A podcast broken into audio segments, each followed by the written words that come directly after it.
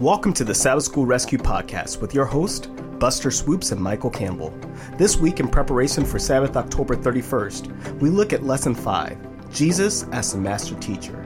Let's take a deep dive into how Jesus shared his eternal wealth of knowledge in more ways than one. The Sabbath School Rescue podcast is hosted by Michael Campbell and Buster Swoopes at Southwestern Adventist University. We love learning and sharing God's Word, and together we have 18 years of pastoral experience, and now we have the privilege to dig deeper into this study. Okay, Sabbath, October 31st. Uh, this is lesson five Jesus as the Master Teacher. Uh, Michael, you and I were just talking about this. We're excited about this one, Absolutely. uh, because this is this is just gold. Second Corinthians chapter four, verse six, New King James Version. For it is uh, for it is the God who commanded light to shine out of darkness, who has shown in our hearts to give the light of the knowledge of the glory of God in the face of Jesus Christ. Uh, so we see here already that God, uh, that God who is Christ, is using His power, is shining upon Him to give us more light, right? And so let's get straight into it, revealing the Father uh, for Sunday's lesson. Absolutely. Well, this is, uh, you know, what is the purpose of, of Jesus coming to this earth? You know, you have to ask yourself that question. And, you know, all the way back in, in Eden, there was this open relationship where Adam and Eve walked with God through the garden. And so there's this, there, there's no barrier. Um, and, and that barrier was a result of sin. So, uh, which meant that the human race that now how do you communicate the plan of salvation? How do you communicate who god is? And so we have a, a couple of um, couple of texts here. The first one is in uh, hebrews chapter 1 1 through 4 and i'm reading today from the niv uh, and i'm just going to quickly read this. Okay. in the past, God spoke to our ancestors through the prophets at many times and in various ways. But in these last days, He has spoken to us by His Son, whom He appointed heir of all things, and through whom also He made the universe. The sun is the radiance of God's glory and the exact rep- representation of His being, sustained all things by His powerful word. And after he had provided purification for sins, he sat down at the right hand mm. of the majesty in heaven. And so he became as much superior to the angels as the name he has inherited is superior to theirs. Well, there's a lot of stuff we could talk about in that passage, uh, but I think the key takeaway for me is that J- Jesus, as the Son, points us to who the Father is and the character of the Father. Yeah, yeah. Uh, the embodiment of who God was, right? That's what Jesus was. So, Yeah. man, it's powerful. And I, I just love reminiscing through those words. Yeah, and and it keeps talking about these terms like gloria, which in uh, in the in the in the New Testament that's doxa, Doxa. the this this Greek word, um, and that glory is just that word is so pregnant with meaning um, throughout Scripture, describing. Uh, it's not just being bright, although you know there's a lot of descriptions of the brightness. You know Moses was up on the mount and his face shone. Uh, it talks about that. Um, so I guess there's a there is a physical aspect, but it's something more than just the physical. It's talking about um, once again all of God's character, His kingdom, It's attributes, um, right? All of His attributes exactly, and so that's that's just uh, mind-boggling to think about. Yeah, I I love it. Uh, Yeah. Go ahead. And then, and, and closely related to that is that you know Jesus is trying to help us understand. There's this gulf between heaven and earth, between God and humanity through sin, which means the only way to bridge that gulf was through Jesus Christ Himself coming to this earth and showing us what the Father's all about. And that's kind of what I think Second Corinthians 4 1 through 6, which is the other passage we have uh, on, on the lesson here on Sunday, um, which talks about being veiled. Um, these ideas of that, that it's uh, the gospel is veiled, and it's, it's even veiled to those who are perishing. The God of this age, talking about Satan now, has blinded the minds of unbelievers so that they cannot see the light of the gospel that displays the glory of Christ, who is the image of God. Amen. So here we have this beautiful picture. Right, right. We and, do. and someone's trying to stop that. Yeah. And so we know what that means. We know who's trying to stop that. That's why God reveals that in His Word through um, the person of Jesus. Amen. Well, I kind of think that uh, leads us uh, a little bit more as we look uh, a little bit deeper into what that means on Monday's lesson as we continue uh, what this means uh, to reveal the Father. So uh, last week we read a little bit of John one Mhm. one through fourteen, but then it Uh-huh. goes on to verse fourteen. Of course, uh, uh, it shares that uh, the word was full of grace and truth. Yeah. But then it goes on to verse 18, uh, which shares this No one has seen God at any time, the only begotten Son, who is in the bosom of the Father, he has declared him. Right? So, once again, the the revealer of who God is through Jesus Christ. But uh, then it, it asks this question, or it poses this question that Philip actually asked. And it, you know what, Michael? This this really got me because it says, "What was the setting of Jesus' statement?" Uh, Jesus here shares in in John 14. Uh, so I'm going there right now. In John 14, verse 9, we see that Philip is asking this question, and he says, or well, Philip asks us, uh, asks in verse 8, Lord, show us the Father, and it is if and it is sufficient for us, right? Mm. So reveal to us the Father. And Jesus says to him, verse 9, Have I been with you so long, and yet you have not known me, Philip? He who has seen me has seen the Father, so how can you say, Show us the Father? Wow. And you know, I, I, I just put two and two together. It's why it's so important to understand context. Yeah. Uh, chapter 13 of John, you see, this is where Jesus washes the disciples' feet. Wow. And then he tells Judas, Go and do what you do quickly. This is leading up to Gethsemane. And so Jesus is telling him, You're asking me right before I'm about to pass away, right before I'm about to be crucified, Yeah. show us the Father. You don't realize what you're saying. You don't realize who's been with you this entire time. Pay attention here. Yeah, you know, uh, yeah. uh, one thing that touched me recently this week, Mm. a student uh, came. Uh, my my family, my son's taking guitar lessons, Yeah. and this student came to me and said, "When I look at your family, she's like, it's so sweet. She's like, she's like, it's something that I've never had before Wow. of seeing a mother and a father love on their kids the way that you guys are." Yeah. And you know, to me, that's the highest compliment I can receive, Michael. Yes, tell me my classes are great. Tell me that you know preaching is good and everything else. But but to say that you see the love of my Mm. family, right? And I can't imagine that Jesus, this entire time, Yeah. is saying, "I'm with you." Yeah. And this, the disciples, before he leaves, are saying, "We still don't see it. We still Yeah. don't get it." Now, Michael, you're a teacher, right? Yeah. How frustrating is it? Because I had a, another snafu this week. I had a midterm review, Yes. and I went through it. I went slowly. I I told them everything, Yeah. and someone raised a hand. Wait, when's the midterm? like, next class period.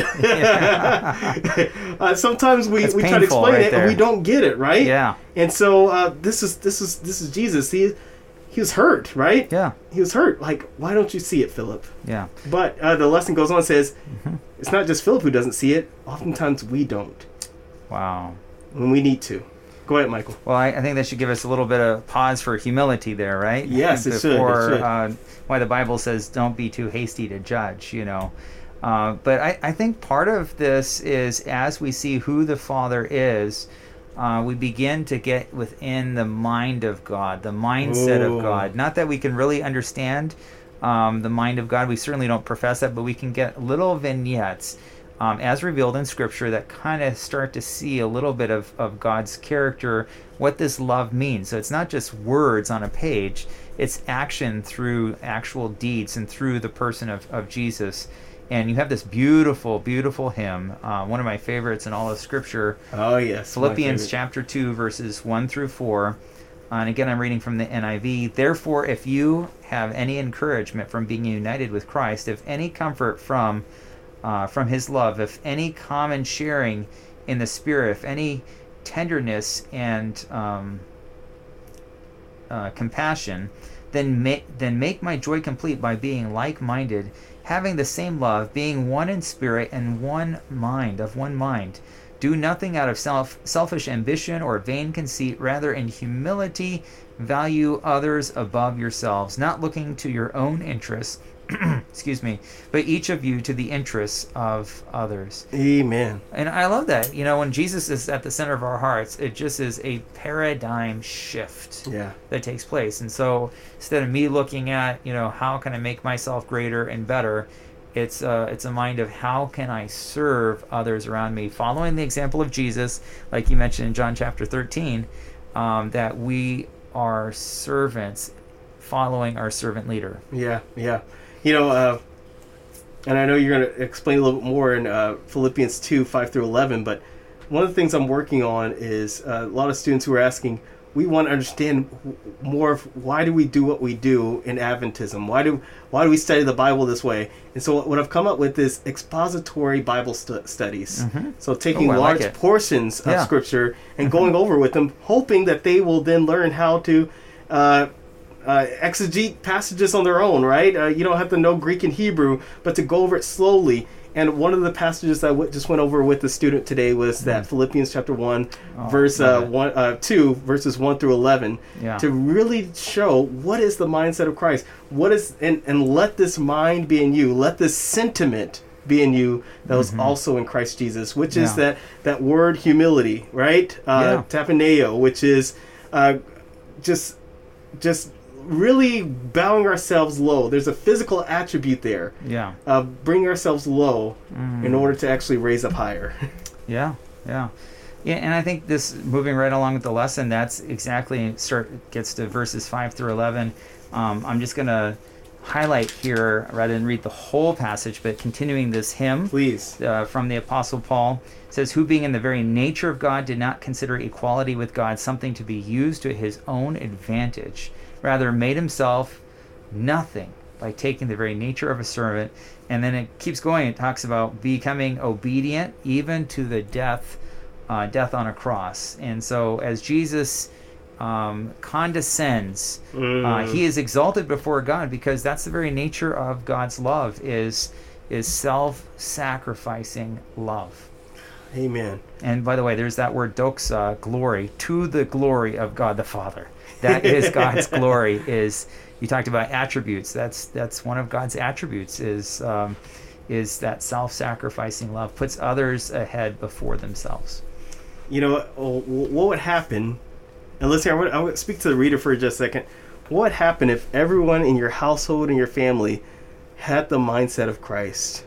What would happen if the entire church had the mindset of Christ? Sounds like Firebuster. Yeah, you know, and, and that's the thing. I know we'd say, well, they don't because it. Well, I can't affect what everyone else does, Mhm. but I can say, Lord, help me to have the mindset of Christ. Yeah. Help me to have the mind of Christ. Help me to have the humility of Christ. Yeah.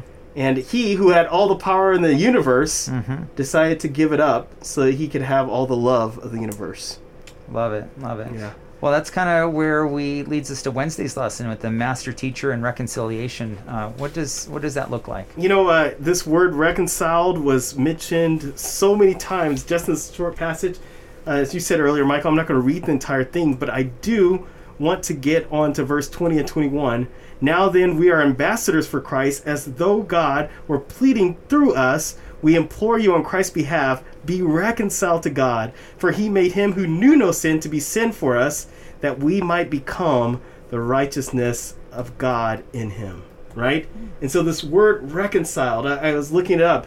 It's harmony and compatibility, but it's also uh, uh, being friendly relations, having friendly relations towards uh, one another.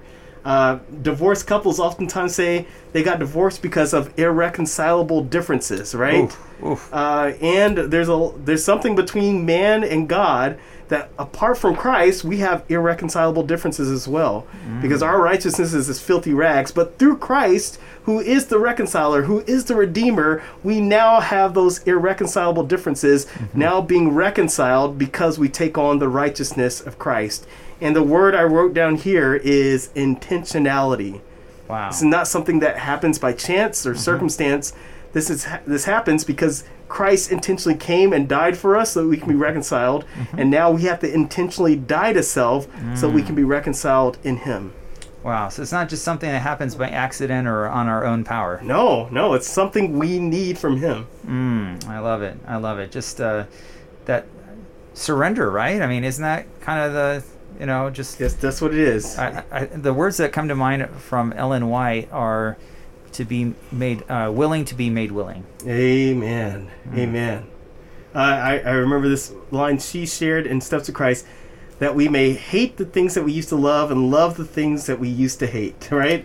This is what happens that that when we surrender, that it is. back to paradigm shift. Yes. Yeah. So, Michael, lead us through and the master teacher, uh, master teacher's first pupils. Well, this is not where we usually think of Jesus as the master teacher. Okay. Okay. Going right back to the very beginning, uh, two different passages. Luke chapter 2, which, you know, as we're getting towards the end of the year, um, at least in my family, they're starting, my kids and my wife are starting to ask, you know, when can we put up the Christmas decorations, right? yes. we're getting to that time, getting close, right? Yeah, yeah. And so we have to say, you know, wait till after Thanksgiving. it's getting close. It's getting close. Uh, but the Christmas story, the classic story of, um, you know, the the the hymns and and the uh, Christmas. Uh, uh, melodies, and here is this beautiful description of the shepherds. And as the shepherds are there, um, of course, they see uh, the angels that come, uh, that bringing good news and great joy for all people. And uh, they appear in the heavens. Glory to God in the highest, and on earth peace to those on whom His favor rests. And of course, they follow the angels to Bethlehem, and that's where they find Mary and Joseph and the baby who is lying in a manger. Some of the, the most beloved words of Scripture, especially at this time of as we approach Christmas, you know. And when they had seen him, they spread word concerning what had been told him about this child. So Jesus, by his very birth, was already a witness, a sacred act of who God's it, who God is in the plan of salvation. Yeah. And um, this was a wake up, you know, to say, hey, something incredible just happened here um, for all of salvation history. Amen. Uh, you know, you're right, Michael. I, I wouldn't think of the first peoples there, but Yeah. absolutely it was, right? It's educational. Yeah, and they were the first peoples because remember, he is the word, right? Yes, he is. They followed the word and they recognized the prophecy, and that's why they were looking, right? Yeah. And they found him and they recognized he is the fulfillment of Mm-hmm. what was prophesied about. Yeah. This is the lesson that the Pharisees refused to learn. Uh, Exactly. that a lot of times we, we refuse to lear- learn, right? Yeah. Uh, who is Jesus? He is the fulfillment of prophecy. He is not the eradicator of the law. He is the fulfillment of. Uh, he is the fulfillment of what the law was was supposed to do. Absolutely. And the second passage we have here is from Matthew chapter 2, talking about the Magi. So this is an interesting contrast. The shepherds, they're kind of the lower status of society, right? Um, those that you would not necessarily expect. And now you have um, people who are the Magi. These are. Um, you know, fairly wealthy intellectuals, Well to do. but they're outsiders. Yeah. They're not Jews. No. And so God's education right here through the birth of Jesus is reaching out already to showing principles of his kingdom to those who are outcast and outside on the margins of who you would not necessarily expect. So this is kind of intri- intriguing to me. And then um, they come and they come to King Herod, you know, hey, what's up? You know, where's where's the new prince? Where's the, you know, something exciting going on? And of course, uh, it's interesting because in the midst of here are people that willingly want to be used and understand God's plan of salvation clearly in, in the narrative here. Uh, and then you have somebody that's also in the midst of this educational process trying to manipulate Christ. Ooh. And so education's not just professing Jesus Christ, because here you have someone trying to use Jesus so that he, they can destroy him. Yeah. Yeah. So not all education is a good education. even even even knowing who Jesus is, and so of course the God, Jesus the babe is divinely protected, and they go off to Egypt, and uh, and the Magi go a different way through providence and everything else, but. Um, it does make you kind of wonder, you know, here is God revealing himself again. And of course, they eventually find the babe wrapped in swaddling clothes and everything else. And, and so this was a life changing event for all involved. Um, well, for those who are willing. Yeah, for- exactly. Those who are willing, and and an important lesson that's learned here, which is, not everyone wants your education. Wow. Not everyone wants to receive it. Yeah. Uh, not everyone wants to receive the word that is Jesus Christ. Some people want to do damage to the church, and Mm-hmm. Yeah. they, that's the reason why they attend church. Yeah. Uh, so we have to be careful, right? Uh, Discerning. yeah, sometimes we need to dust our feet and keep moving. Yeah. sometimes we need to take a different route, like the Magi did when they went back home, Mm-hmm. and not go see Herod to tell him where, where Jesus is. So I love it. I love Yeah. it. Well, uh, here we are back to Jesus and education revealing uh, who Jesus is as the master teacher. I have to say, as a teacher, um, I still have so much to learn. And as I think about Jesus Same as here. the master teacher, I'm just in awe and humility at how amazing, what a wonderful Savior that we have, and and yet um, you look at his disciples throughout all of his life and ministry. To me, he's the model teacher, and while as imperfect as I am, I say, you know, Lord. Please make me teachable so I can sit at your feet and learn from you to become a better teacher. Amen. Amen. And that's that's the best place to be, which is I think of Mary and Martha, right? Yeah. Uh, Mar- uh, Martha was out; she's doing things. She's busy for the Lord. Yeah. But Martha, uh, uh, Mar- Mary found herself at the feet of Jesus, Mm. learning, saying she's doing the good thing. Right? We need to be at the feet of Jesus, learning. Let's stay at the feet of Jesus. So Amen. I think that puts a wrap for another week. So this is Soup. And Swoopes, signing, out. As we put a wrap on this week's lesson, this is Campbell Swoopes signing off. By the way, we want to give a shout out to our sponsors, the Southwestern Union of Seventh day Adventists and Southwestern Adventist University, which has for over 125 years provided a Christ centered education just 20 minutes south of Fort Worth, Texas. We love teaching with personal colleagues, offer quality academics, and provide numerous ways to get involved both on campus and across the globe. To learn more, visit swau.edu or check us out on Facebook, Twitter, or Instagram. Also, be sure to join us again next week as we continue to explore God's Word. You can make sure not to miss an episode by joining us at sabbathschoolrescue.org.